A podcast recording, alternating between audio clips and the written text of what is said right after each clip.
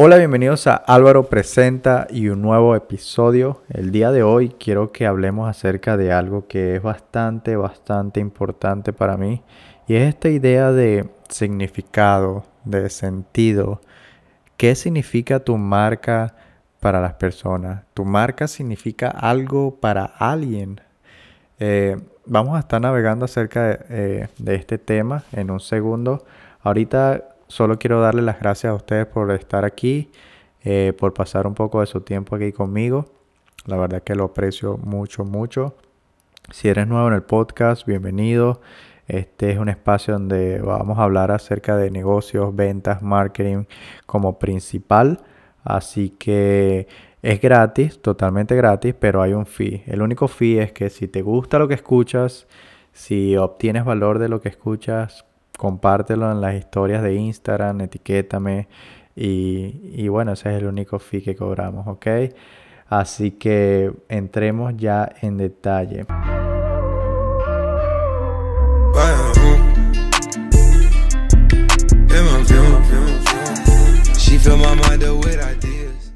Ok, en el episodio de Álvaro Presenta, hoy vamos a estar hablando de esto que sin duda yo estoy en conversaciones a diario con mis, sea internamente en alguna de mis marcas o, negocios, aventuras, o externamente con conocidos, amigos, empresarios con los que hablo a diario. Ya sea en fashion, ya sea en cosméticos, ya sea en herramientas de construcción, siempre volvemos a este concepto. Siempre la conclusión es, ¿qué significa tu marca o producto para las personas que estás tratando de alcanzar? ¿Tiene algún significado? ¿Está trayendo algún tipo de valor? Y esto es un excelente sitio para empezar antes de lanzar tu negocio o marca. Esto es algo que yo hablo muy a menudo y siempre me pongo, eh, siempre doy como ejemplo la agencia de marketing que empecé hace ya casi tres años, Fante Media, es una social media marketing agency, es una agencia y nuestro propósito desde el principio siempre fue muy claro. Nuestro target van a ser empresas medianas con un ingreso anual de mínimo un millón de dólares. Eh, donde nosotros vamos a ayudarlos a ellos a establecer su, su voz online a través de todas las plataformas, a través de podcast, YouTube, Twitter, todas las plataformas que se te puedan pasar por la cabeza ahorita, nosotros nos hacemos, nos hacemos cargo de ellas para estas empresas y así poder compartir su mensaje, su unicidad y su, su servicio con más personas. Eh, ese fue nuestro propósito y, y nosotros nos separamos porque ¿Tú sabes cuántas agencias de marketing, de social media marketing hay allá afuera? Un montón. O sea, la competencia es gigante. Pero cada empresa tiene propósitos distintos. Eh, por ejemplo, aquí en la mía, en esta Fante Media, en la agencia, también uno de mis propósitos ha sido controlar el tope del túnel. Eh, yo quiero tener control total de mis clientes y asegurarme que ellos eh, reciban el mejor servicio posible todos los meses. Entonces, mi propósito era hacer marketing, hacer campañas de marketing para eh, hacernos notar por este tipo de empresas.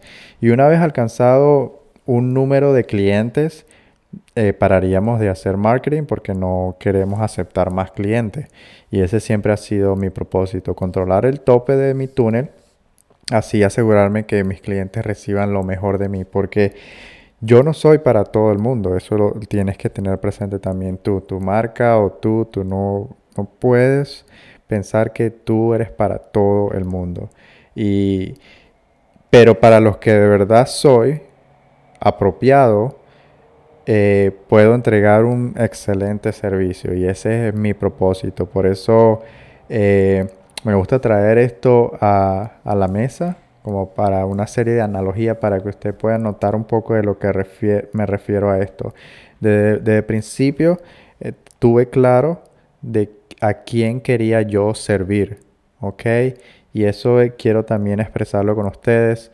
Eh, pregúntense qué significa tu producto para alguien, ¿Qué, cuál es la historia que tú le estás diciendo a esas personas, por qué eh, deberían ellos de hacer shopping en tu tienda y no en la de otra persona, porque ya sabemos a este punto que la competencia es gigante, pero está eso que te va a diferenciar y es tu historia, es el significado detrás de tu marca. Bueno, este sería un ejemplo de una empresa que es B2B, o sea, business to business.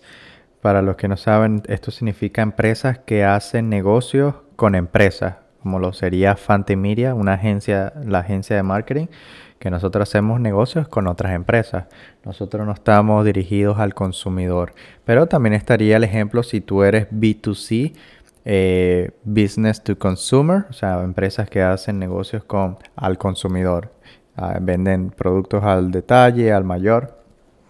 Entonces, ahorita mi, mayor eh, propósito y alentamiento es que te preguntes, si estás ahorita empezando tu negocio o tu marca, es quiénes son tus clientes, quiénes son esas personas que estás tratando de servir y qué les gusta y que trates de, minimizar eso lo más que puedas, de, traerlo lo más, estirarlo y, y, decir quién es esta persona, cerrar los ojos incluso y preguntarte por qué a este tipo de persona le gustaría este producto, por qué a esta empresa me elegiría a mí y no a mi competidor.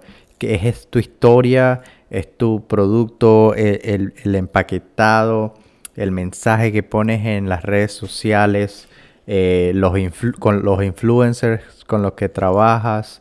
Eh, y ese sería mi alentamiento, que, que te hagas más preguntas como estas, profundas, y, que a raíz de eso puedas encontrar tu verdadero market fit, que sería tu, tu clientela adecuada. Y las cosas no pasan de la noche a la mañana, ¿sabes? O sea, ahí es donde se va a ver lo, lo apasionado que tú estás por tu marca y, y el compromiso que estás tomando de hacer marketing, porque marketing es, es una parte fundamental y tienes que siempre trabajar en tu mensaje y en la manera en que lo entregas al público.